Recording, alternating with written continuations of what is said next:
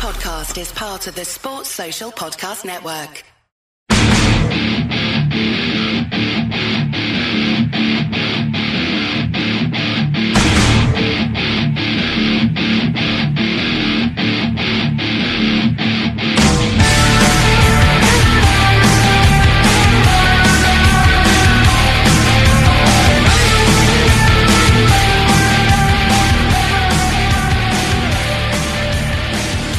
This is a View from the Bridge official podcast of the Belfast Giants for kingdomofthegiants.com. Today's Wednesday, the 18th of March 2020. My name is Patrick Smith. Welcome to the podcast that's been practicing self isolation once a week for many years. We were doing it before it was cool. Um, this week should, of course, be a time when we're talking to you about a four point weekend and how the Giants smashed the Nottingham Panthers across SSE ice and sent them packing with their tails firmly between their legs. We should be looking ahead to the visit of the Fife Flyers, the final home games of the regular season, and informing you of the Bleed Teal 100 celebrations, the ones that we'd planned for this forthcoming weekend. But we're not. We're not. On Friday the 13th of March at 11am, the Elite League decided to cancel the remaining matches of the remainder of the 2019-20 season, bringing their decision in line with more or less every hockey league across Europe and major sports league across the world. In the last few days, the league's chairman, Tony Smith, has also confirmed that there'll be no Elite League champion for the 2019-20 season. Now, we'll come to discuss the decisions, the ramifications, the hardships, and maybe even joke about it all. But first, let's make no mistake of the underlying reason for this and, and the grave seriousness of the situation that we, as people, as humans, as friends, as family, that we're in. At the time of recording, the coronavirus known as COVID 19 has killed 8,732 people. There have been 214,894 cases confirmed in 156 countries across the globe. This information is from the uh, the Centre for Systems Science and Engineering at Johns Hopkins University. And uh, according to the UK government's own website, there have been 200, 2,000, sorry, 2,626 confirmed cases and 103 deaths in this country alone. It's all too easy to get bogged down in the statistics uh, as the numbers rise. Um, slowly, getting desensitized to the seriousness of it all as, as figures in the news start to grow. But but each of those 103 in the UK and those 8,732 people across the world was a person. Like you, like me. A mother, a father, a son, a daughter. A life lived, cruelly cut short before their time by a dangerous, infectious disease there is no treatment, no vaccine, no cure. Not yet. Not yet. But I say yet because as a species, the human race are nothing if they're not resilient. There are millions of people still living today thanks to the remarkable de- developments in medical science children are born 20 weeks premature and they're nursed to full term uh, and go on to lead fruitful lives. Men and women are told they would struggle to even have children, only to cradle a newborn baby in their arms through the scientific wonders of IVF. My mother and father's lives have been saved and prolonged by the skill and ability of doctors and nurses at the Royal. Uh, their, their, hearts gave out, and, uh, and in my mother's case, her heart stopped twice but she's still with us. Cancer patients in days gone by used to be condemned to a life sentence, but now many of them are finding longer lives with, with loving families and in many lucky cases remission. And today, the race against time's on. Research, vaccines, testings, treatments, right across the planet to find what we can create to push this new enemy back. Universities, labs, pharmaceutical businesses working hand in hand to fight it to save lives. But while that fight continues, what do we do? Well, that's easy. We care, we help, we protect. From your neighbour to your community to your town to the nation, people are putting aside all sorts of differences for a common goal. Survival. Across the world, every country is handling this crisis in a different way, their own plan. Criticism's rife. Uh, no one knows what the right answer is. The grass is always greener over there. It's always, you know, they're doing this, we should be doing that. Nobody knows the right answer. But that's fine.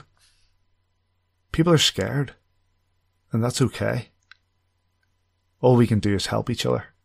All we can do is care for each other.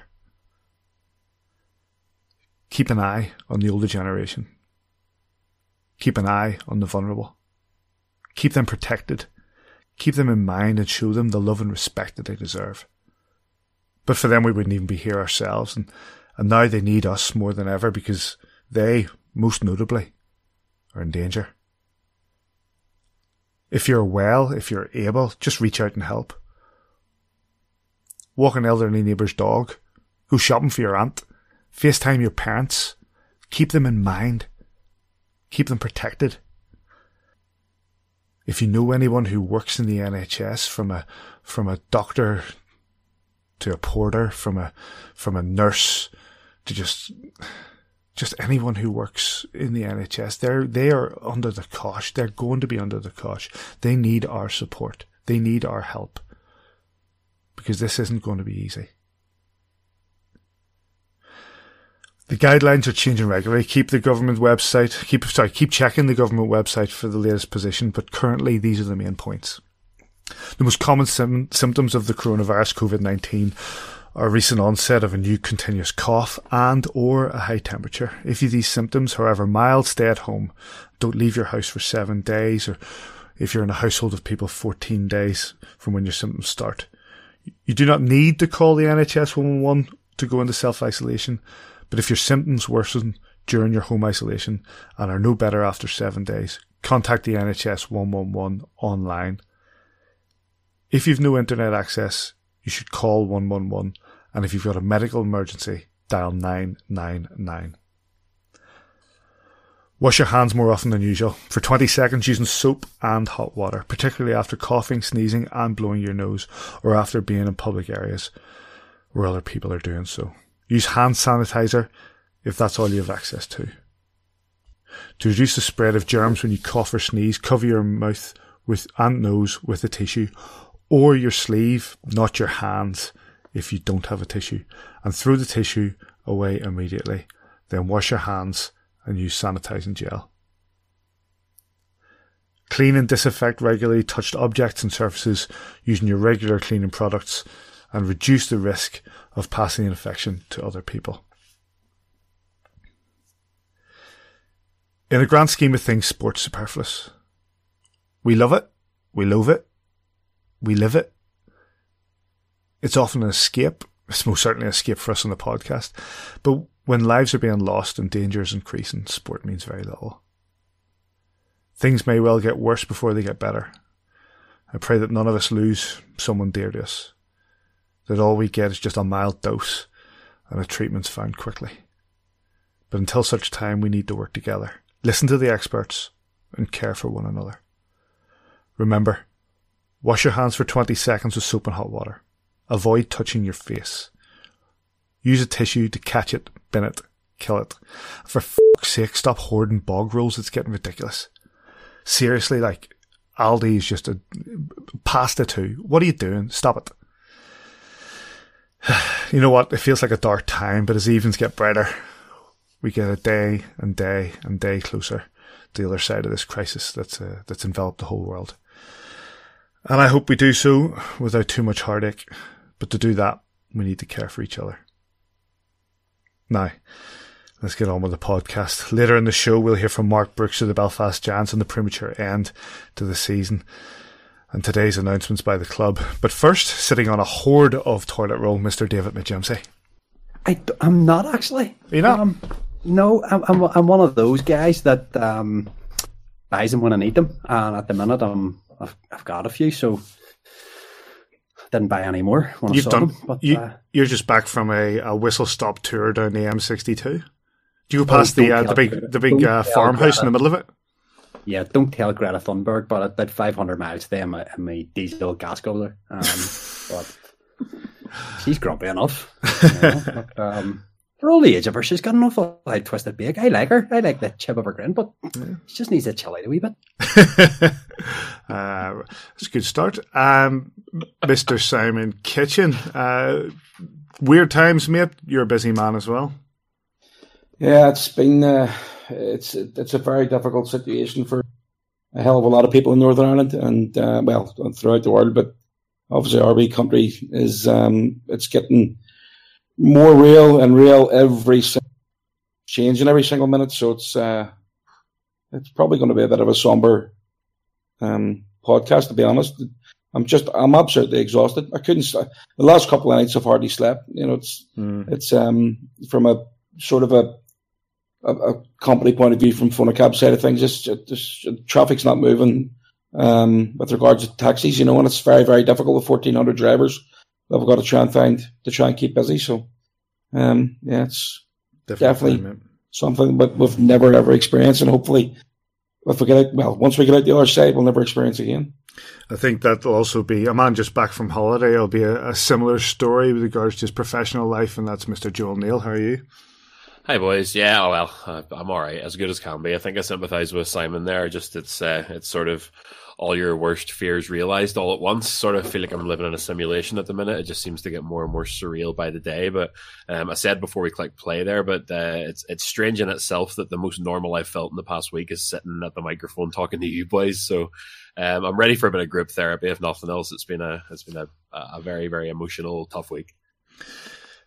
Let's get stuck in. Obviously, as I said at the top of the show, we hope to be talking about two thumping wins for the Belfast Giants of the Nottingham Panthers. We also hoped to be looking forward to two games against the Fife Flyers to end out the season. We also hoped about talking about Bleed Teal 100 and how we were going to finish that up next week, and all of that is no more because on the 13th of March, the the official the official league website and uh, and Twitter account announced the end of the Elite League season, cancellation of all games ongoing.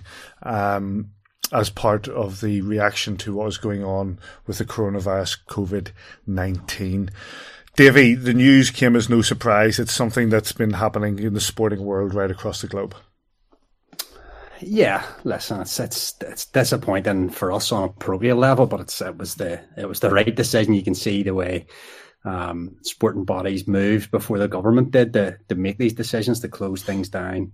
Partially based, I guess, on on things that were happening around the world. You know, sporting events started closing down in other countries that were seemed to be affected more seriously than us at that time, and um, games started being played behind closed doors and then leagues started cancelling their seasons and it just seemed like a matter of time. It kind of came as no surprise. The the biggest surprise was it kind of almost went as long as it did. But um, yeah, it's that's it. Look, if we take things back to hockey and we try not to, you know, politicize things too much, it, it's a it's a it's a crap old way for the season to end, and uh, there was still there's still quite a bit of hockey to be played, you know, with three big weekends mainly at home, five home fixtures and that one away trip to Cardiff. And who knows what could have happened, you know, that last sort of handful of games last season completely swung swung the title. We were only two two wins off top spot as it was. Okay, teams had games in hand and stuff, but you just that sport's a funny old game. You never know what's going to happen, and and we'll never know.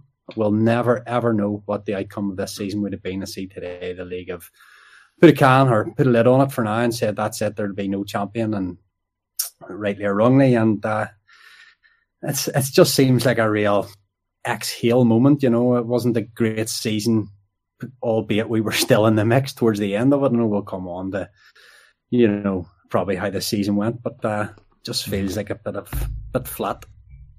Simon, this, obviously, as Davey said, it's not the way we wanted to end. The, nobody, nobody wants to end this season in reaction to a global pandemic. But uh, when it comes to the decision, it was the right decision. The the health of the players, the officials, the fans comes above the sport. Look, it, it is absolutely the right decision. It's uh, I'm, I'm, sure it wasn't taken lightly by all the, the board of the EIHL. Um, I didn't like the way Tony Smith um, you know, basically blamed the whole thing on Belfast. That, mm. You know, that, that certainly wasn't the situation. Um, there was, I know that there was other players around the league that weren't faring very well within other clubs, and the only one he mentioned was the Belfast Giants. So for me, that was bang out of order as him being the leader and the chairman of the. Um, he's got to show a bit of professionalism there, in my opinion. I agree. But you know, with regards to the situation and the and the ruling from the the, the board um, to end the season, I just want to know is Ben Lake going to get a, a winner's medal now because he's he's in the the uh, reigning champions. Um, so I wonder if he gets an EIHL medal.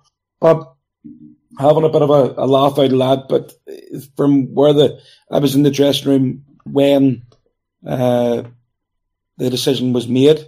Um, Robert and Steve uh, and Adam came round from having that conversation, the, the conference call with the other uh, owners of the club, and then they came around and, and spoke to all the players um, in the room and told them what the situation was.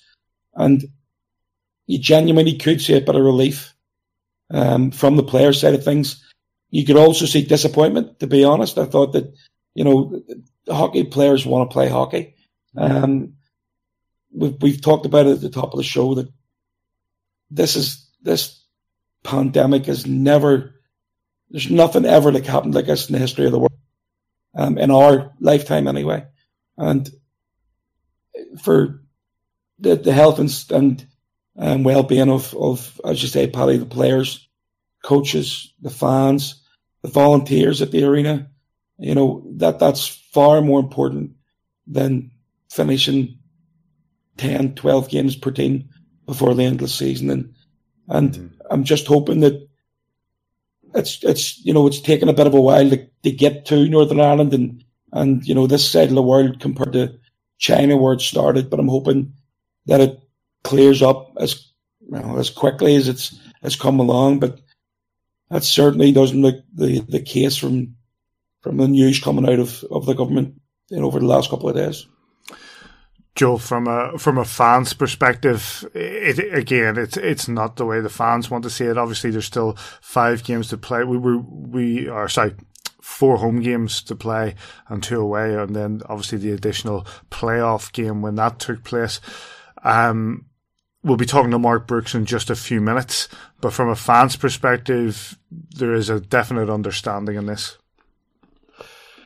yeah, how how can you not really? You know, I think Simon summed it up very well there. This is unprecedented, you know, uh, and it's the thing that staggers me is that even just over the past week, how quickly the situation has developed, and and the the how how the severity ramps up almost by the hour, and uh, there there's no one really that can turn a word on on where we find ourselves. It's uh, it's tremendously sad, uh, and and I know that there are much bigger things in the world than sport right now. There are there's health there are livelihoods, there's the the lives and the well being of the of the vulnerable, the older, whatever. Um, but our club is special and it and it is a place to go for a lot of people to escape those kinds of, of real world worries and fears and stuff. So whenever a real world worry and fear overtakes it and, and overcomes it, and suddenly you don't have that to lean on, you don't have that community, and you don't have that sort of solace. It's a, it's a very scary place to be. So yes, I, I, imagine there's disappointment and there's sadness, but I also uh, I feel for the a fan base who has had such a supportive aspect of their lives ripped away from them, and it's it's really uh, and I guess just because work has been so crazy and, and things are so surreal, it's taken a while for it to sink in with me, even that it's gone. You know, uh, Rayner texted me this morning uh, saying that he'd managed to grab a, a flight and, and, that he's he's getting out of here while he can still get back to his family before anything kind of happens. And and it's really only then, like I, I obviously have said before, I live in the flats kind of surrounded by the guys. And, and as you see more and more just kind of leave, um, it's just, it's mentally, it's very hard to process that it's all gone. Uh, so I mean, yeah, you're right. There'll be sadness. There'll be a, a sense of despair. There'll be the, the, full spectrum of feelings. But I don't think there's anywhere that you can particularly point your anger or point the blame. It's just a very, very sad, unfortunate situation that that it has had to to end like it is. Uh, but with that said, completely the right call. Uh, we find ourselves in, in the situation that we should be in. Uh, the the thoughts now obviously turn to the long term sustainability of the league, the long term sustainability of the clubs within the league, and also kind of foremost in our minds the sustainability of the Belfast Giants. You know, nobody's immune to this. In my professional life, I've seen Beannchor, the, the biggest hospitality company in, in the in the province, go under at the start of the week with 800 plus layoffs. You know, the the Giants, and, and that's not a pun, sorry, but the the the massive businesses, the the the ones that seemed invincible, they're fallen as a result of this unprecedented scenario. So it's on all of us now to do everything that we can to ensure that we have a club to come back to after, I hope, a, a long, long summer. Whenever uh, fingers crossed next season rolls around. I guess on that note, Joel, it's a good point in the show to uh, to bring in a man who's been very busy, like everybody, I suppose, over the last number of weeks. Um, the sponsorship and partnership manager for the Odyssey Trust, but a key part of the Belfast Giants. Mark Brooks, how are you? I'm good. Yeah. Is this I'm your good. first time on a View from the Bridge? It uh, in not ideal circumstances, but yeah, it's my first time on, so uh, I'm, I'm assuming I get like a certificate or something for coming on. For those that don't do Mark, don't know, Mark uh, is pretty key in setting up a lot of the interviews and stuff pre-season and goes through the season. Does a lot of great helpful work for us in the View from Bridge, something that we're very grateful for. Um, but as you say, not in the best of circumstances. From your perspective, uh, how was last Friday? Um, it was a real whirlwind of a day. I mean, from I think like all of us, um, Thursday evening was a really important one. We were expecting to hear um, an update from the, the, government on what we couldn't do at the weekend, and that didn't really come. So, we, as, as, a league, we obviously took the decision to um, cancel the rest of our season on Friday morning, which is unbelievable. We we had obviously multiple conference calls during the week about what to do and not do, and trying to follow advice. But uh, yeah, Friday was a really it's a really hard day for the organization in terms of um, trying to even just trying to because it's firefighting, right? So you're trying to firefight on that day, and we have been since then. It feels like just trying to make sure, like our player, our players are our priority, trying to make sure they get home, and we've we've done that. Apart from maybe the last couple who are leaving um, tomorrow, I believe, and, and Friday. Um, but apart from that, like that was our priority to getting players home. There was obviously a lot of anxiety amongst our players about the the travel bans coming in from the United States and then Canada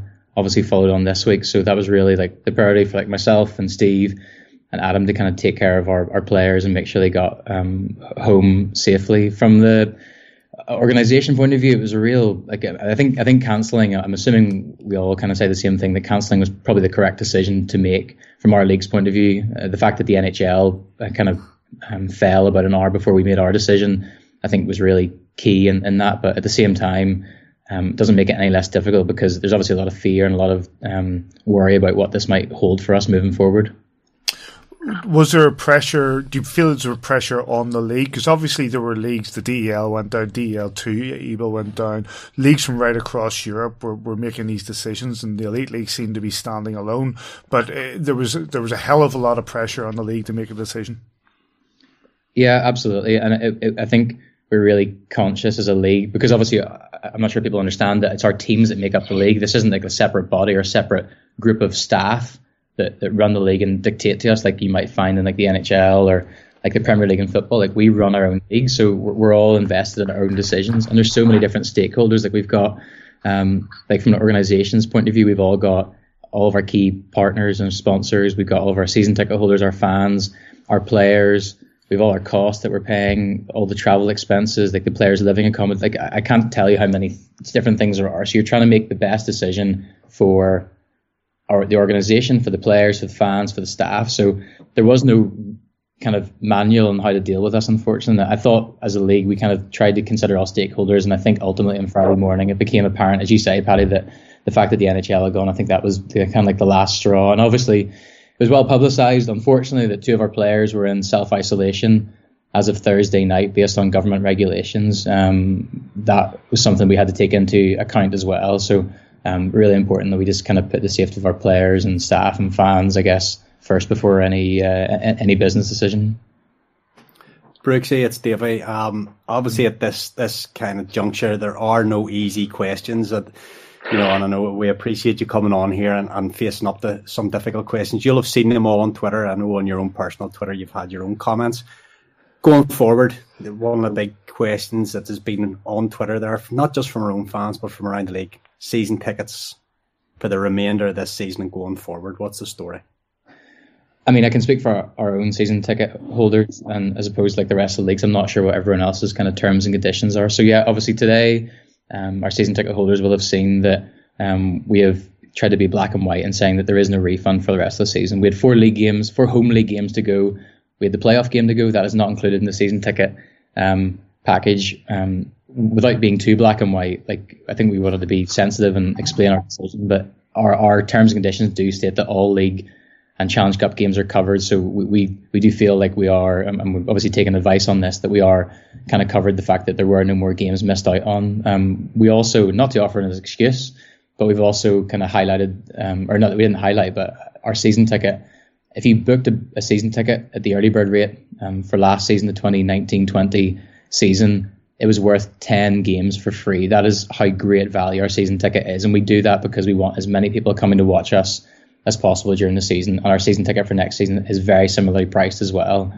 So we put this together. Uh, we don't put our season ticket together to cancel games to offer people less value. But over the course of like, I think you guys will maybe remember from, uh, you might set me right, but maybe from two years ago or three years ago, whenever we went up from 10 teams to 12 teams and people got more games, we've always advertised this. So we've, we've kind of had that mantra of all league and cup games for the last number of years. So people have kind of increased games for free um, in the last number of years. So it, it, we, we never think about how do we find a way of screwing over our season ticket holders. That is absolutely not the case. They are most important fans because a lot of people who are listening to this who are season ticket holders are season ticket holders for not just one season. They're there for five years, ten years, twenty years. They come and sit with their friends. They come and they enjoy the community of the Giants family, to use a term. And from our point of view, we wanted to be really black and white about that and recognize how important they are because we haven't taken this decision about now. This is about the future of our organization. I don't want to sound too dramatic about it, but we really are future planning now to ensure that we have a team on the ice next season. We're being really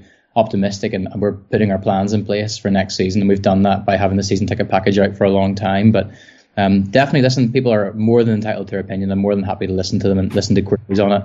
Um, but we feel like we put the best foot forward to use a podcast expression and um, and make that and make that decision. Nice. And we've also added in there the twenty pound credit towards food and drink next season per person. So if I know a lot of people that are season ticket holders and families, so if you have family of four, there's eighty pounds going towards food and drink at the arena next season. That's not something that we had to do black and white, but we felt like that was an important thing to do because um, we want to do right by our fans because it's same with like our sponsors, like how we're going to treat people moving forward, all of our key stakeholders who resource and fund our organization. We can't just think about right now. We have to think about future years and, and having a long kind of successful partnerships and keeping things going here. And, and, and that was our kind of feeling behind making that decision. You know, I, I know that, as you, as you said yourself, you can't please all the people all the time, but I'd like to think, and I, I hope, and I, I guess I, proof of the pudding will be in Eden, the vast majority of people that have season tickets, I, I think when they see what you're doing with the, you know, the £20 offer next season and, and just when they when they get their head around the, the seriousness of the situation, the precarious position that the whole league is in, that that few quid that was invested over a year ago isn't lost money. It's future proofing that there'll be hockey coming back to the club, and hope that people understand that you know that lost revenue that we've got from those sort of four games, five games that we had at home with maybe probably you were anticipating four or five thousand. This is the time of year to get the big gates. Uh, you know that few quid that isn't lost, but it's it's just resting in the in the bank account, if you like, to make sure that we we come back next season stronger.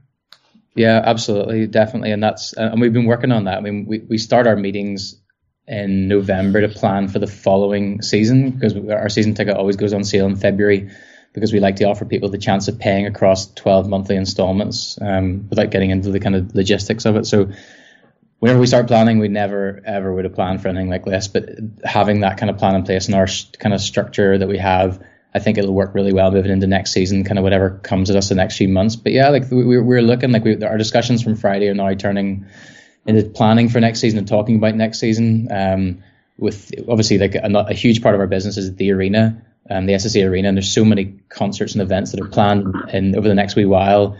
There's been a lot of announcements already about promoters that are rescheduling and postponing acts into the next season. So we are um, we're kind of being really we're working with the arena a lot and making sure that we get the dates that we want for our fans and for the team next season, and also making sure that the arena is able to accommodate the big acts that are coming back to make sure, like kind of we had like to kind of to make sure that they they're not having to do what we had to do in terms of actually cancelling games um, and making sure we kind of accommodate people. So there's a lot of moving parts in this one, but we are planning um, kind of forward right now to, to look to next season to make sure we can put a team on the ice and put a competitive team on the ice next season.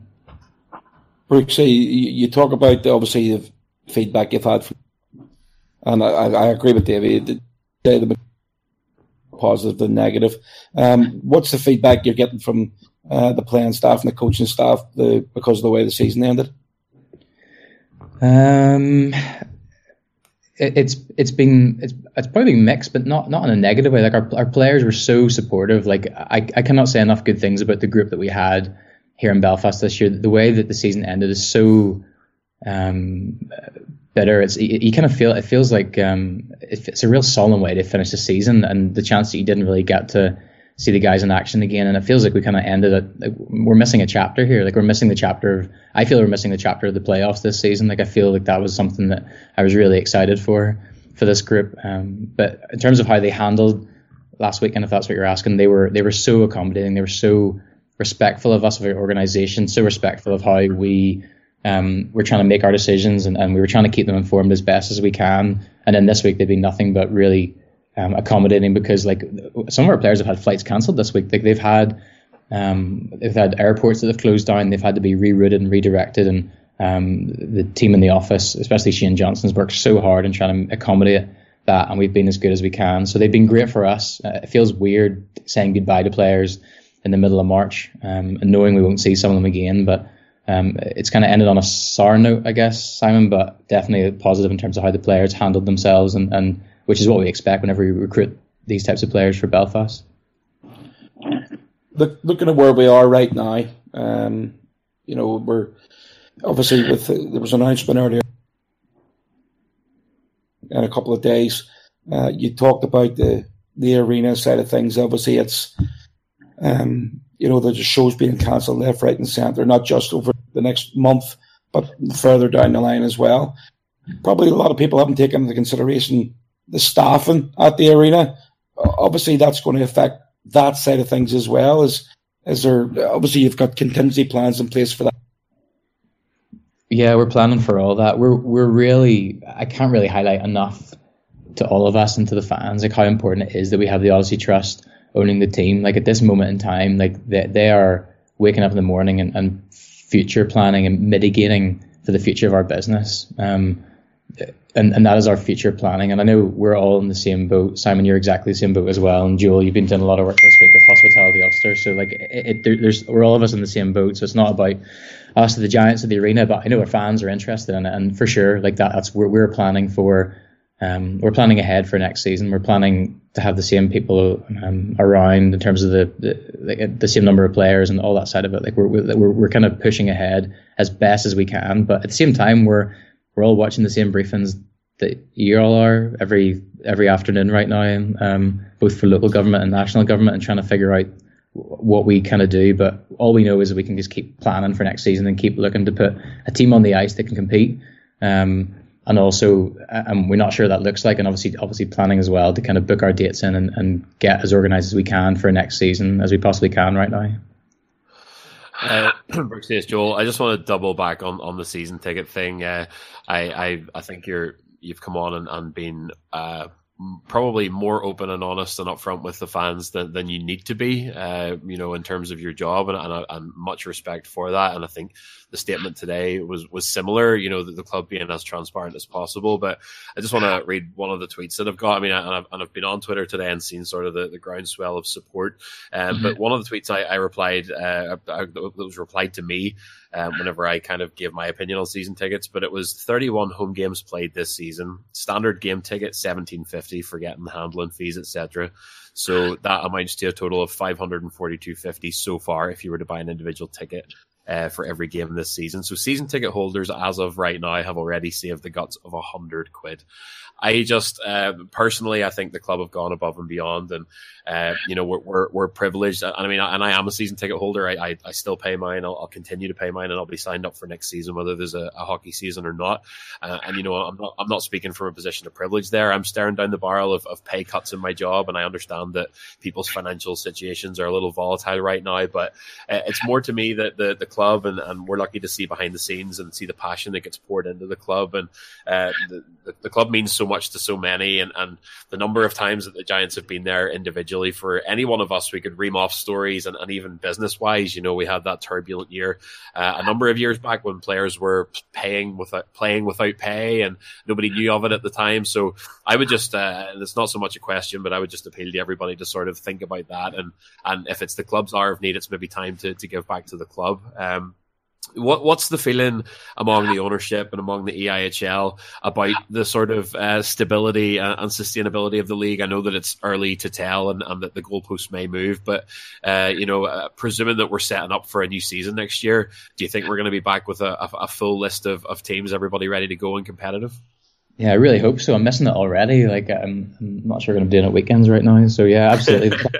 all, all, the conference calls this week as a board and any of the meetings uh, like I can speak for the Giants, and we're planning ahead for next season because we are really like we have to like you, you really have to plan ahead for that. From the, from the elite league point of view, yeah, any discussions we've had have been um, like I think the elite league. I know Luke Fisher, our media manager, who's been great through all this. Um, he put the statement out today about um, the potential of the kind of elite five weekend or the magic kind of theme weekend potentially at the start of um, start of September, which you never know might be something that actually if it takes off in year one, we're obviously doing it in bizarre circumstances for, for next season, but it could be something that takes off and it might be something that we really um, we take on board and maybe host in Belfast one year, who knows? But um, yeah, moving for, all discussions have been about next season and doing what's right now. The plan for uh, the plan for next season. We have we have meetings as a board that's planned over the next couple of months, so those are still in the diary, and we're still kind of moving ahead um, from that point of view. But yeah, I also appreciate you uh, doing my job for me and kind of doing the season ticket pitch for next season.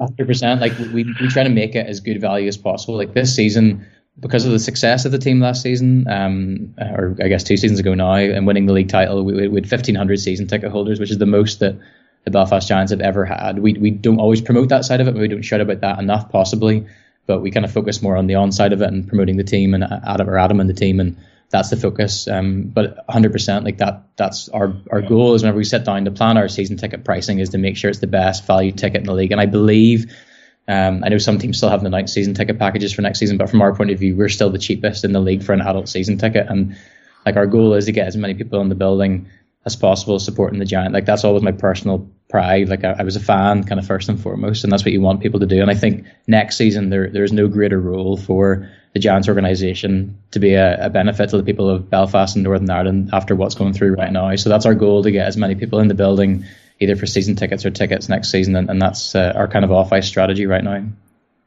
Yeah, and, I mean, there's there's no safer hands than the Odyssey Trust, and, and I know that that uh, Robert and, and the team and all of you guys will, will be doing everything in your power. But it really, I can't emphasize enough that supporting the club does not just mean showing up in your jersey and cheering for goals. If if the club needs you, then you got to be there for the club, and, and I hope that the fan base will see that. Um, just finally, for me, have you put in a request to the league for them to send our trophy back? uh, it's uh, it's uh, it's too soon. It's too soon, but um, it's absolutely it's not too point, soon. Though. Uh, but it's uh, yeah. Listen, like the, our, our, focus right now, whether it's Champions League, Continental Cup, um, league titles, all that kind of stuff. Like I, I, would. I would trade any championship the Belfast Giants have won in just to make sure we have a successful team or a team on the ice next season. So, True um, story so yeah, so listen, like we, uh, we, we I guess we kind of get a, a, second crack at it, not in the way we would have liked to it, but um, um, but yeah, like that's uh, we're, I guess we're working on banner number twelve starting right now. nice. Well, here, listen, Brixie, we we really appreciate you coming on tonight in these difficult circumstances. Hopefully, the next time you come on, it'll be in in slightly more up tempo kind of thing. And and listen, I was talking to Paddy, Joel, Simon. We really want to thank you for all the support pre-season during the season that you give us, you know, as, as Paddy alluded to at the start, we get to speak to every single player that signs for this club, and that comes through your support in setting those interviews up um, and, and giving us the contacts that we can get in touch with these guys and, and get those interviews. So, look, we really appreciate everything you do. We know this is testing times for you in the club, but uh, we're here and whatever way we can to support them. Uh, you know, you only need to hit the hit the buttons on the WhatsApp, and we'll do whatever's required. But thanks again for coming on tonight. I appreciate it, and thanks to you guys as well for everything that you do for the club and the communication. I think one thing moving forward for us is really improving in our communication and with the fans and the access that you guys have with our players. And I think that's something that next season is going to be there's going to be, going to be no um, kind of bigger role for like our players in the community with all of our sponsors, with visits, with uh, being kind of accessible the next season. So I think once we start talking about signing players and and and recruiting players for next season and getting kind of ink drying on contracts, then it'll be a lot of fun getting you guys talking to them and, and spreading the good news about that side of it, and, and really looking forward to um, our our season 21 a big thanks once again to Mark Brooks for his time. A difficult time for everybody, a difficult time for the Giants, and he made some fantastic points there. Because if we do want an elite league, if we do want the Belfast Giants, as has been said, this is the time that your club needs you. Now we've got a few things to cover before we finish off what is a, a shorter podcast, but a but one with uh, with some salient points. Uh, Simon had to drop out, but we're going to call him back. So let's call him back. Simon, you're in the car. I am. right, well, I'm going to put these to the three lads, but I'm going to ask you, and then I'm going to let you go about your business. How did you feel uh, looking back on what was a partial season? How do you feel that season went for the Belfast Giants? Obviously, ups and downs, fifty percent, but you know, uh, not the best sort of fight to, to retain a title that we had hoped for. No, when we look back at the first game of the season in the CHL, you know, everybody was so positive coming out of that game. I mean, that was a brilliant result against a really good team. And you're sitting thinking, well, this is what we're going to get this season. Is going to be absolutely fantastic. That's probably the peak of the year, if you look, if you're being honest. You know, it was it was arguably our best performance of the season. Um, yes, everybody, you know, we talked about the, the players coming in and, and wanting to impress. And uh, to be honest, I'm pretty disappointed the way the season went along. With you know, most game, most weekends you're you're winning a game and then you're losing the game. We talk about when you're when you're through, you want to aspirations to win titles. Obviously, last season, and I'm sorry, the, the season before now, this being one of this one been over. You know, 18, 19 season was hugely, you know, significant and, and probably the best of our or, or 19, 20 years as a as a team of Belfast Giants, and and when you look at the, the, the squad that was assembled at the start of the year, you're looking at guys who, you know, have been very successful in other leagues throughout Europe, who, who played at the highest level in, in world hockey in the NHL, and then you look where we are with the season ending the first weekend in March, and for me, to be honest, I just don't think it was good enough. Um, I'm, I'm sort of happy the, the, the season's over, to be honest. You know, you, you, you we've, yes, we've got some really good memories. We had some really, really good guys, really good players. But a lot of them didn't live up to the expectation, didn't live up to the what we thought we were going to get from them. Then you look at the other side of things, you probably got more out of a few guys that you thought you didn't get enough out of it. You know, no, sorry, you weren't you weren't expecting a lot out of. You know, and you know, looking at Brian Ward, for instance, you know, did we think Brian Ward was going to come in and, and finish second in points for the season? Probably not. Did we think Bobby Farnham was going to come in and finish one goal behind as top goal scorer in the league as a Belfast Giant? Absolutely not. For me, again, the season ended prematurely, both on the ice and off the ice. And I need a bit of a break away from it, um, as well as the players. Obviously, they put a lot more effort into what I than I've ever done, and and you can hear from my voice that um, I'm sort of glad my season's over, and I just want to finish with regards to the guys at Belfast Giants TV.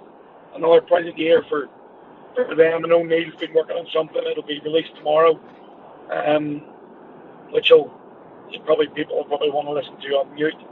But uh, from memory, I think, I, you know, from memory, I think I only had one big yes this year. And again, you know, I love my yeses. Do you want to do a soundboard about it? so it's um, it's been emotional. It's been frustrating. It's been con- consistent. Um, but uh, I think that you know I'll, I'll, I'll grab a chat with Adam in the next couple of days, um, and we'll get that on the IDF TV at, at some point in the very near future. Um, but I'm sort of glad the season's over. Well, Mr. Kitchen, I'm going to let you go. All we want to say is, you know, between your Belfast Giants TV commentaries, you're nipping down to practice and getting interviews week on week with the likes of Adam and the boys, and then coming on here and chatting with the view from the bridge. We uh, we're very grateful for everything you've done for us here on a view from the bridge. And before you go, just one last question: uh, Who was your player of the season? Oh, Excuse me, Bobby Farnham. Bobby Farnham. I'm not surprised at that, really. 15 league goals. Um, uh, you know, got to know him pretty well over the year. Um, I was out with him a couple of times in the last couple of weekends. Um, and he's, what a guy. I mean, he, he's just so unassuming. He's one of the nicest people I've ever met in hockey. He's as mad as a box of frogs. Um, I'd have absolutely hated to play against him. He would have had me tortured. Um, you know, just listening to him go off the ice and, and watching the way he plays the game on the ice. I, I, I love that type of player. You know, uh, look at the likes of Daryl Lloyd throughout the, the years that we've had, and and you know, even a wee bit of Kiefer comes out of him as well. And um, but for me, it's definitely Bobby Farnham. Well, Smith, uh, we'll we'll leave you to your evening. Thanks very much for joining us, and uh, we'll speak to you soon. All right, boys. See you later. Cheers. Right, says has had his say. Let's come to you. Um, the, this season for the Belfast Giants. You know, despite the way it's ended, I'm I'm, I'm almost glad it's over. Um, I, you know, doing the podcast at times has taken its toll this season because it's been so inconsistent. I think that what the podcast? I was always one that was no, just everything. um, I think that, um, you know, I was one that's always been sort of talking down the CHL. Now, the CHL experience was brilliant. Would I rather have had the year before experience with the Continental Cup and going to the final and, and being in a competition we can we can win? Probably, but that's not to take away that like that opening night against Liberec. So, you know, that'll live mm. for such a long time in the memory. Bobby Farnham scoring his first professional power play goal, first goal of the season. You know, and and in real games, you know, with a couple of exhibition games, but in, in real play time, you know, getting that Brian Ward scoring that power play game winning goal. I think Hammy scored a, a wonder goal that night as well. It ended up winning the, the, goal of the season in the CHL. You know, that, that night was a great experience. And then even going against Panthers the following night, the Augsburg Panther and, and, uh, the experience of their fans coming along and, and then having to getting, getting to go to, for a day trip with Boomerang Corner to, the Czech Republic was was brilliant as well. So you know, the CHL experience can't say it wasn't great. Um, I really enjoyed the, the, the time we were in it, but I, you know, I'm not going to go back and say that I wouldn't have taken the, the previous season's win over Arlan and, and to, to win the trophy. Um, so you know whether we get back in that or not. The season, as far as the league and the cup goes, was just one of pure frustration. We, you know, Simon said about maybe not getting out of, of, of imports what we may have. Ronka for me, you know, Patrick Ronka was such so frustrating for him because I expected such big things from him, such a good skater that just didn't work out for him here. Would I like to see Yes, absolutely. Jean Dupuy, you know, came with size and just never worked out for him. It was one of those seasons where we made a lot more changes than we, we ever have. And some of the guys that came in and, and David Goodwin and Elgin Pearce, you know, really, really brightened a frustrating 500 season. I think this will be the season we always remember for, for not being able to convert two point weekends into four point weekends. And, Yeah, it, it, it's just one of real incons- consistently inconsistent. We've used that in the podcast quite a bit. We didn't get the sound of Claxon that often this season, disappointingly, and um, it's not a season that I think we'll look back on in the in the twenty years that we've done so far of, of any great fondness. And the way it's ended is obviously there's a bit of a sour taste in the mouth as well. We just um, it's sort of.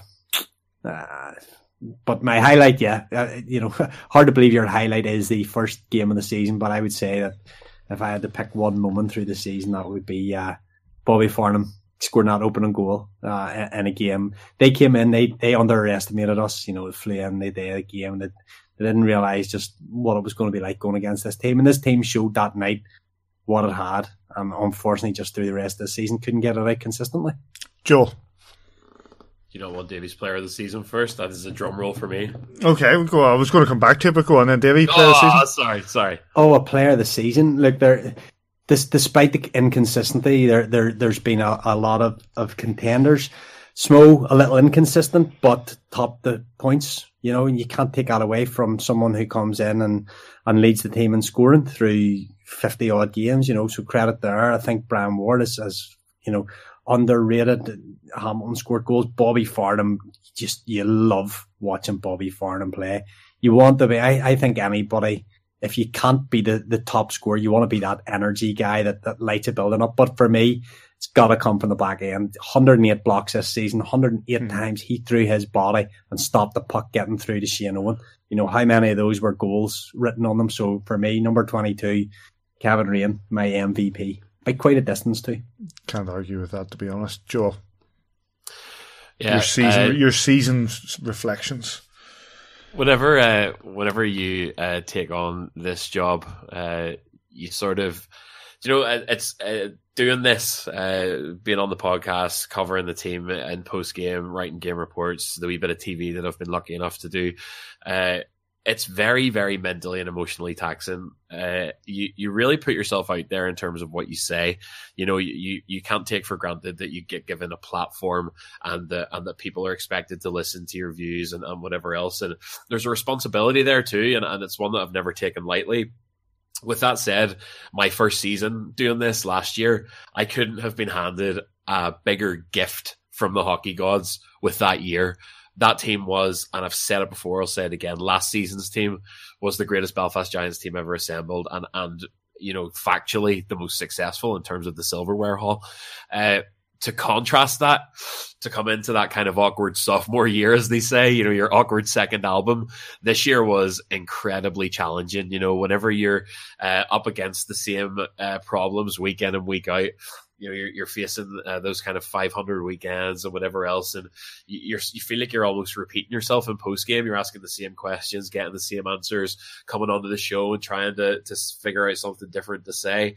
It's been uh, tremendously challenging i would say this year. Uh, the team itself probably a, a, proof, if any was ever needed, that uh, an ice hockey uh, season is not played on EliteProspects.com. You know, we we we signed uh, potential, which just never never materialized. There were guys who should have been electric in this league uh, that, that, that never were, and there were the unknown guys. You know, it was. Uh, Liam Morgan had his fits and starts, but was sensational.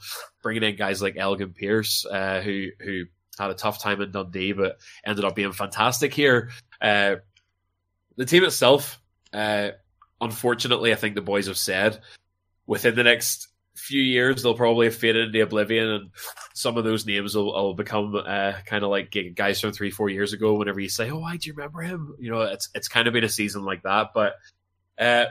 I guess where I stand at the end of it all is that uh, for all of the emotion and anguish and heartbreak and, and how tough it is sometimes, I would not change this for the world. I would do this over and over and over again, and I would have my heart broken 95% of the time. Actually, probably more than 95% of the time, 98% of the time, just for those little 2% when everything just goes right. The feeling and that elation and the fact that you get to share it with your friends. I share it with you guys. I share it with the guys that sit around me in media, the fantastic people behind the scenes, the players themselves who you can't help but sort of make friends with throughout the year. So I guess even the worst season for me is a season that I that I don't regret. You know, uh, never really materialized, never never lived up to the expectations this roster. But we moved on from a sensational team. How do you how do you replace fifty plus goals and, and, and all the assists of Darcy Murphy alone? And that's before you take away Pat Dwyer, Blair Riley. They always had big shoes to fill, you know, and that's Tyler Beskorowany, Shane Owen stepping into some big skates there. Uh, and it was always going to be tough. Uh, but I guess my, my takeaway and, and where I stand today uh, with it suddenly ripped away from me and, and, and, facing down the barrel of not being able to see those friends for maybe quite a long time, uh, I wouldn't change a single minute of it. Uh, and, and I, I, thank everybody behind the scenes and I thank the team for, for their friendship and their cooperation and always being willing to talk even on the bad nights. And that goes down to the head coach as well. And, and you guys, uh, this is, this is everything to me. It, it's just the, the, most important thing in my life. Uh, and without it, I don't really know what to do. And, and uh, sort of feel like that tonight, to be honest. I'm feeling a bit kind of heavy sitting here talking to you guys, knowing that it's all over. Uh, tough year, but I'll take I'll take a tough year over no year, you know. And your player of the season, mate? Tough, really tough. Uh, always got to shout out my boy Kevin Raine because, uh, as he says himself, he doesn't block shots; he makes saves. it's my line of the year. Uh, but I, I, have to this year uh, agree with Sis and go with Bobby Farnham. Bobby on and off the ice is just everything you want in a Belfast Giant. He's everything you want on a guy that wears your jersey. An absolute old school beauty of a guy. Completely, completely insane. Uh, can put away more pints than anybody I've ever seen in my entire life. Uh, plays with such ferocity, such intensity, but is such a friendly, friendly, lovely, gentle guy who cares about the club and cares about the people behind the scenes. Uh, I would have Bobby Farnham back in a heartbeat. He's leadership material. He reminds me of. Uh, I, I, I, think Sis said it, that kind of combination of, of Darrell Lloyd and Adam Keefe. He just has that little bit of secret sauce, that grit that we love to see in this city. And, and I, I hope there's a, a hefty contract slid his way as and when all this chaos is over. If Come on, Paddy. Come on. You can have a go. It. Let's hear it. Um, from a season point of view, uh, it's very difficult to follow up what you three very learned gentlemen have said. Um, Two. I the no, three mate, and I would say that I wholeheartedly agree on the point that was been made with regards to that first game against Liberec being the highlight of the season and it really not living up to that. I think the excitement. I didn't get to go to that game. I I, I actually watched it in a pub round the corner from me here in Manchester, who were kind enough to put it on because I'd agreed to go and meet a couple of lads for the for a pint, and I actually had thought, and I hold my hands up, I'd actually thought that by nine o'clock I'd have been all right to go out because we would have been out of it. And I thought it's fine. We'll be three down by then, and I'll just go to the pub. But the game was on, and the game was on a big way. So I texted round to friends in the in the pub round the corner and said, "Could you ask? There's no football on tonight can you ask him to stick on FreeSports and see if they'll put the hockey on? And they text me back saying it's on. So I absolutely pelted it round and stood as a lonely man in the Horse and Farrier pub in Gatley and, and, and screamed my head off as people are watching this agent in the corner watching ice hockey game between Belfast and some Czech team they'd never heard of. Um, you know, and, and that was a start. And that was, you know, that, that was a real booster for the season. And then came the game in uh, in Augsburg. Then came the weekend in Augsburg, and that match that I stood next to, to Gav and Jacko and Jim Lynch and, and, and Cheryl and Tamsin and all these guys all around us, just having a just getting stuck into the crack and having a few beers and watched a game that I wished would go on forever because I, I remember Gav Hall, my good friend, a Steeler, there's uh, representing the Giants. Uh, he just turned his in, in the, in the last ten minutes of the game. He turned to me and he said, "I could watch another three periods of this." And I was, oh, "You're absolutely right. What a game that was! That penalty kill that seemed to go on forever, only to have the gut shot that that we suffered as soon as that penalty kill ended, and and Augsburg scored." But the weekend, the the way the team represented us in Europe, and and seeing what we were hoped would be a team that go into the league with that same dynamic approach, that same sort of strength, that same passion that we were seeing, I was really excited for the season. and then it just didn't materialize. The team that we saw in those games in Augsburg against Liberec, the games, even the games against Luleå, didn't seem to get up the same way in the Challenge Cup where we struggled to even get out of the group. They didn't come again in the league where we were going 500. I, I don't know how many, you know, about of the, our statistical mastermind there in, in Mr. Majimsi, uh, in regards to how many four point weekends we got, but we didn't have that many. And it was a real disappointment to say, you know, we've heard Patrick Ronka's name mentioned, a guy who we saw could handle the stick. Maybe we thought he was going to be the new Chris Higgins, but younger, and he wasn't he just couldn't find the net. And we we saw Curtis Hamilton couldn't find the net.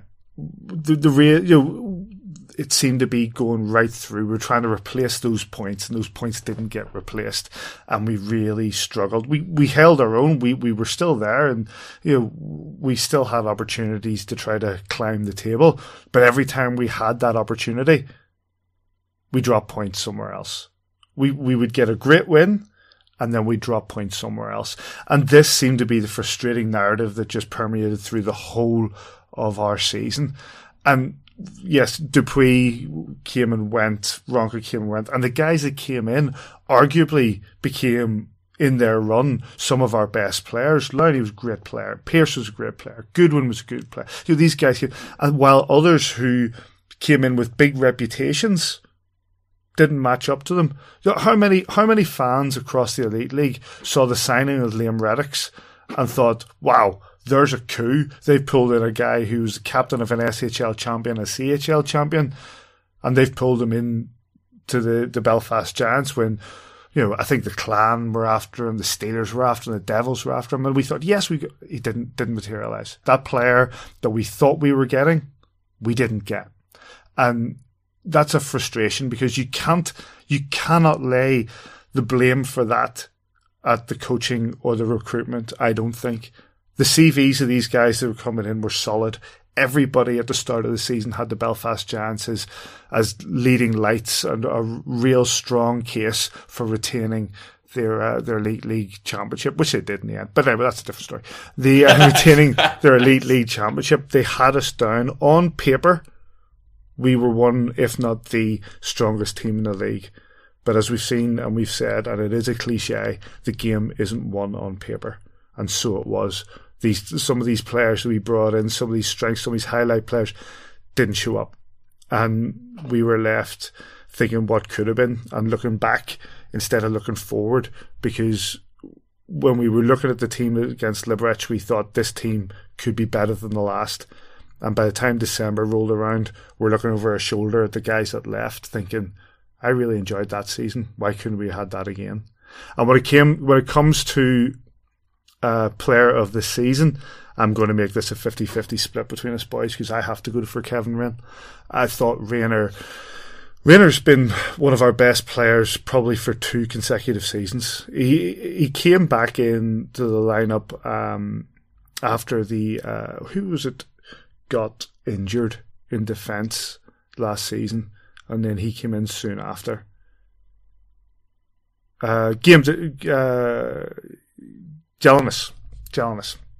In came in came Kevin Raine back into the side, and he didn't miss a beat. And he was a standout player last season. Comes back into the side was was an easy was an easy win for the Giants of bringing him back. I think without doubt a player who's one of high up on on Adam Keefe's list to bring back, and he didn't let us down. Not one game, not one shift. Kevin Raine was out there uh, blocking shots, getting involved. One of these standout, if not the standout D men in the elite league, and uh, it, I'm pleased. I'm very pleased to see that it looks like he will be one of the first names on the team sheet next season. From our conversation with him the other week. Um, but yeah, Kevin Raine to make that a 50-50 split is uh, is my take. Uh, there's so much going on. Uh, there's so much of the fallout going on. Let's brief, just briefly touch on the fallout that's taken place from the decisions that are made. Not just, you know, well, I was going to say not just in the elite league, but this is a hockey podcast, so let's let's keep this to the elite league. Um, because a decision, and we heard it from Brooksy there, Joel, a, a decision like this that the Elite League were had to make, and nobody doubts that they had to make, has ramifications financially. Because while the Belfast Giants will find a way, hopefully, and we help, but we hope they find a way. It's going to be, let's say, it's going to be easier.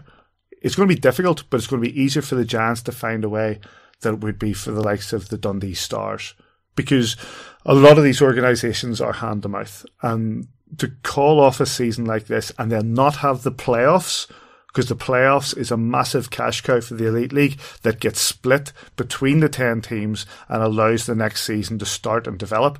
But to not have the playoffs puts a big question mark over the 2020 2021 season. It's concerning. It, gen- it genuinely is. And, and I guess if I if I widen it out just for, for an example, you know, I, I, obviously there are some some serious uh, health concerns, you know, with with everybody at the minute in terms of maybe uh, your, yourself, obviously. I mean, nobody's nobody's uh, immune right now. Uh, you know, older friends, older family, vulnerable people that you care about, that you love.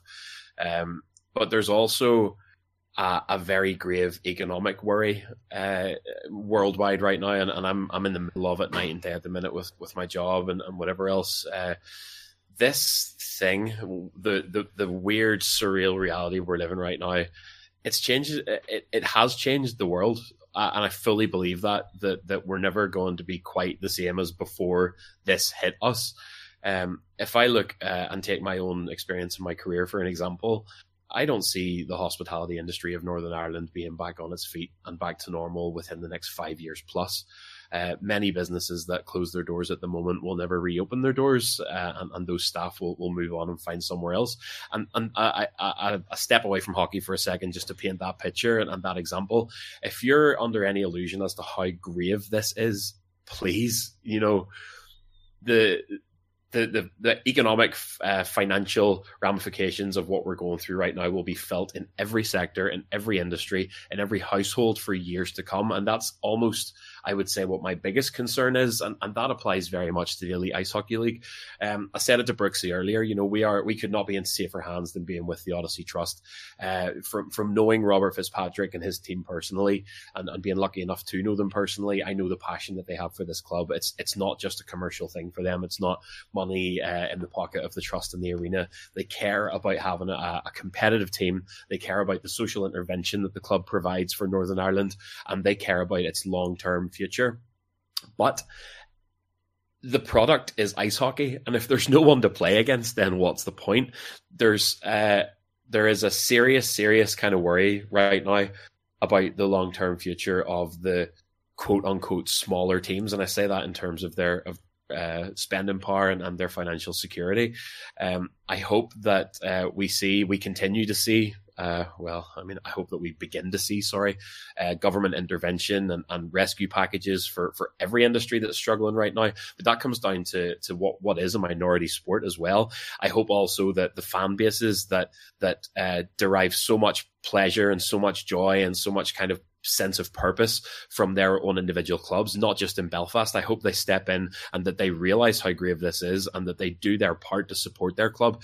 Every single club is going to need everybody through the door that they can get. They're going to need every season ticket sale. They're going to need every concession, every shirt off the back. It's so imperative moving forward that if this is something that you care about, if it's something that you love and that it means something to you, that you show that. And I understand it's tough right now. Everybody's getting it tough. Everybody's feeling the pinch Everybody's looking at job losses. Everybody's looking at pay cuts and, and, and just grave uncertainty in the months to come. But if this is a big part of your life, like it is mine, do everything that you can to make sure that your club is here next season because you, if you've been around this elite league and, and the, the, the iterations that, that existed before the elite league, you'll know that it's a volatile industry. There have been so many teams that have fallen by the wayside, and this is an unprecedented challenge for, for this league and this sport in, in the United Kingdom. Um, and I only hope and pray that we come out the other side with a, a, full list of teams that we can that we can duel and chirp back and forward and, and fall out with each other over. Because honestly, that's what we love. Um, I just hope that that other clubs uh, weather the storm in the same way that I hope that the Giants come out the other side of this competitive and, and, and intact. And unfortunately, we don't have the answers right now. Um, I think that the the world and the situation is going to change day by day for the next weeks, for the next months, whatever. But it's only my solemn hope that that anybody who's listening to this that may not be a Giants fan, I hope that you have your club out the other end of this because I want to beat you. Davey, anything on that? No, I think uh, to be fair, Joel being in the with hospitality, it's a hospitality Ulster, Joel, isn't it? Yes, mate. Um, you know, he, he said he, has been at the at the you know right on the front line. This this probably this last lot of weeks rather than just the last week, but I'm sure the last few days have been particularly stressful. I know from your own experience, Paddy, my own that you know knowing people that are working on the front line of the NHS, it's a pretty stressful time for them. Um, mm-hmm. I'm not um, trying to make this about me either, but I'm going to be Mister McGimpsey from Friday, looking after homeschooling some children while trying to hold down a full time job. So that's you know it's going to be a, ch- a challenge in itself. Um, I think we'll get expelled by lunchtime, so I'm not sure what's, not sure what's going to happen on Friday afternoon. But um, it's uh, it's a challenging time for you know. I'm not belittling anybody there. You know, the teachers and all that have been holding things together of late. Uh, my own school that the kids go to, um, three in every ten teachers are, are, are all self isolating at the minute. It became a point. The, the school were closing down themselves um, from tomorrow night before the government advice came out because staff were dying. There was over two hundred children had been either off ill or taken out by their parents. Um, I have to say that some of the stuff that the parents are putting in the WhatsApp groups and the Facebook are, are absolutely killing me because they think I'm going to be baking loaves and making miso crackers for 10 o'clock tea and, you know, there was somebody put a, a, a timetable up and it was like you know, design your own invention. like it's going to be there's the iPad kids get your homework done. You know, see see at three and the bell will go at half three. No, it's going to be a challenge. These kids watch this morning, don't you? That's yeah. Children, this is called the neutral zone trap. yeah, well, there might, you know, things like that. I'm definitely going to be doing a little bit more taekwondo with them. I'm starting to learn that myself. They'll be mm. doing their musical instruments. School are setting up stuff for them to do. I am I'm no different to anybody else. I'm worried about my family, my you know my wee granny in the nursing home there. Yeah. Really hoping that it doesn't spread the nursing home because that's not going to be a, a good outcome for anybody. My mum and dad are self isolating and probably like your own parents. You know they're in that bracket now. They're in their. They'll not forgive me for saying it, but they're they're past the big seven zero. You know, so you, you, you worry about these things. You worry about kids, and you, you worry about. Uh, I'm not too worried about getting myself. I'm fairly young and healthy, and all the advice would be if you're young and healthy, uh, you'll be all right. So, you know, uh, uh, it's a stressful time for everybody involved. You know, as a way as using today, and everybody is one paycheck away from selling a big issue here. You know, it's it's a it's a very very worrying. It's, it's stressful. We've all got bills to pay. We've all got mouths, you know, little little mouths to feed. So, you know, we, we try and keep industry in the wheels turning as much as we can. Obviously, Joel, Joel in the hospitality industry there is is frightening. Uh, you know, I listened to talk back today. I listened to Stephen Nolan today. What's the you know, but don't always listen to Nolan. But you know, it's, it's special times. Um, so it's stressful. Um, we just try and, and, get on with it. When you bring it back to hockey, you know, we talked to Pash last week and, and Mark Lefebvre over the weekend and, and how much, like, even just the stress of going on a playoff run for them the other season, you know, was on their finances. Being successful was, was a strain on them. So, you know, you can imagine not having the income from the playoffs has got to be, you know, really stressful for some of these organisations. And you, know, we've had Brooksy obviously talking about our own organisation and, and how all we can do is plan for the future and, and all those hospitality industries. Like uh, people were saying on phone somebody that's still open and buy a voucher and use it in six months from now try and uh, if you can afford to know everybody's trying to protect their money. And the other thing is stop being an absolute wab in the supermarkets. You know, somebody I've seen Andrea, I've uh, seen Andrea Ewan on there saying there was a wee old man in the shop today with his basket because he can't carry very much. All he was looking was for some porridge and there wasn't anyone. And there's a young guy at the till with a, a basket full of instant porridge. Think about the people that are more vulnerable than you. I'm fortunate that I've got a freezer full of food now. I don't know what I'm going to do with like, you know, reheated tofu and asparagus and all this in the freezer. But well, you know what? Hopefully, we'll not starve, and uh, it'll just be fun with the kids trying to teach them to cook and them trying to teach me how they do maths in 2020. Because I'm telling you what, the grid method. Absolutely head melt. I'm, I'm good with numbers. Ruby came home with her, her homework last night and says, "Do these sums in the grid method." Not as Scooby.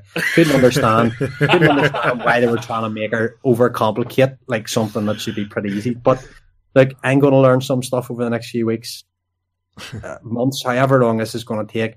Let's just hope that most of us come out on the right side of it, and uh, and then we start rebuilding together. Because that's all we can do in this country. If it if it brings anything into focus over the nonsense of Sinn Féin and the DUP and all have been doing over this last lot of weeks about argument, this is the time for people to come together. Especially when we come out the other side of it, we are going to have to be the people that rebuild this wee country. And you know, the Belfast Giants will be a big part of that, and I look forward to getting my feet back inside the SSE arena and seeing some hockey. Uh, here, here. Can't add any more to that, boys. What I will say, one of the last topics I've written down here is Bleed Teal 100. Give him a, give a pint of the red stuff, uh, last night that uh, made me have to avoid drinking a pint of the black stuff on St. Patrick's Day, but all good, all good and all part of what is that, that Bleed Teal 100. Now, obviously, obviously our target was to hit 100 by the end of the season. We had planned this forthcoming weekend.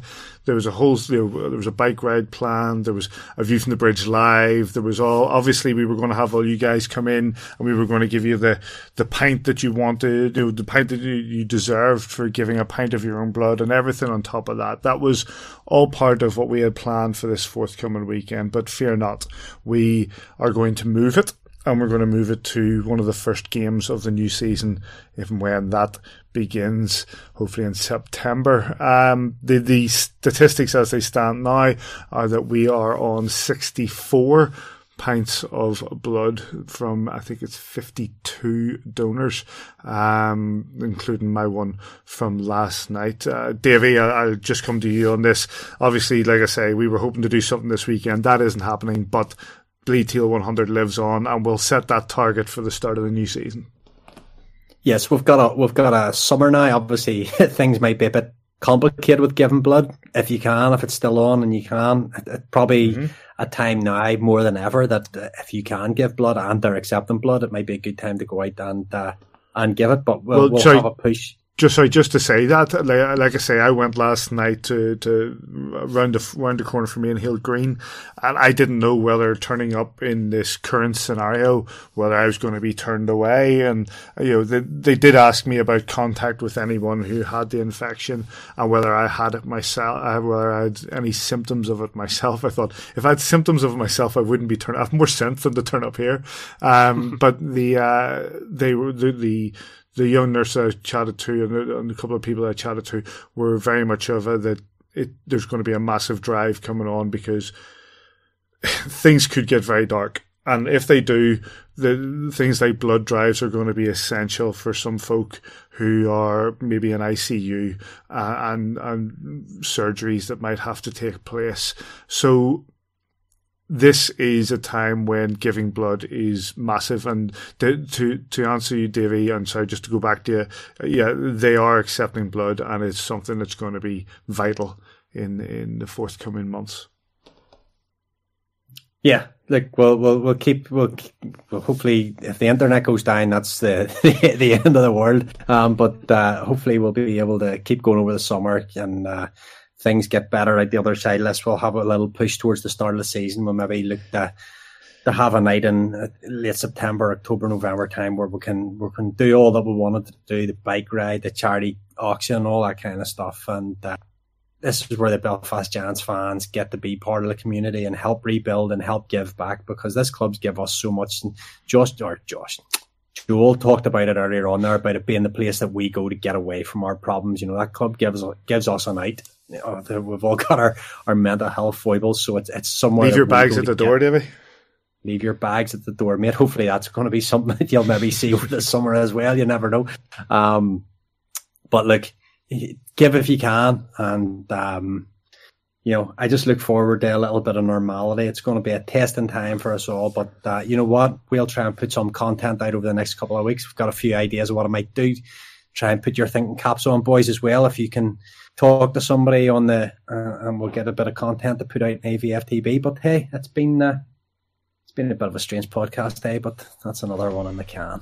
I think so. Episode 28 of what's supposed to be, what was supposed to be 32, but ends at episode 28 of the 15th season of A View from the Bridge. I want to put out a thank you to everybody who's been involved with A View from the Bridge this season, who's come on and chatted to us, who's the interviews that we've got, uh, the interviews that, that we've been able to bring to you, both on the podcast and the likes of the post game that Jules gets, the, the, the, the trips down to training that Sis gets, the, the stuff that Dave Davey does interviewing some of the coaches and the likes of that, and everybody who's been part or, or had their voice as part of a view from the bridge. But not just that, the people who have tweeted us, the people who have emailed us, the people who have got in contact by Facebook, the ones who do just download the podcast on a weekly basis. It's a big thank you to you because uh, I, I, say this every year. This podcast is just basically a load of mates talking hockey on the internet from their spare rooms. But it, means a lot to us because it is like it's an escape. It's a it's a passion. It's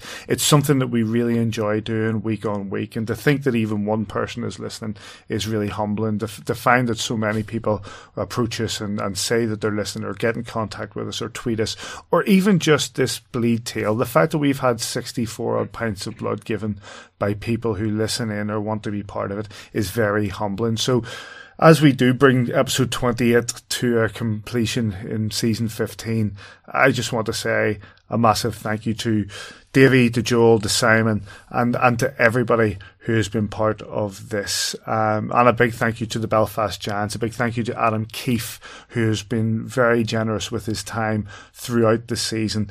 Um, thank you to Steve Thornton, Rob Fitzpatrick, and everybody involved with the Belfast Giants. As Davey and Joe says, the Belfast Giants will be back. This league will be back. A View from the Bridge will be back, and uh, we'll we'll be bringing content to you throughout the summer. Anything from you boys to finish off? I just can't can't really say much more than that, Paddy, other than to to obviously just echo your thanks. You know, I I take none of, of this opportunity for granted. Uh, it's it's it's pretty much the, the most important thing in my life to me, aside from my family. And uh, I'm very grateful for, for the opportunity to to do this with you guys and, and to, to have the crack all year long. And it's sad how it ended, but uh, but as you say, we'll be back. Davey, anything from you to finish? Yeah, you're welcome, boys. You're welcome. Good man. Good man. and on that note, uh, catch us on AVFTB on Twitter, Facebook. You can download us on Apple, Google, and all the other places. And, well, however you spend your summer, look after each other, care for each other, help each other, protect each other, because this is going to be difficult times. We'll do our very best to bring you any content that we can garner to try to keep you even mildly entertained through this time. And when we come out the other end and we start in and that puck drops on a new season, soon after that you'll hear from us on a view from the bridge.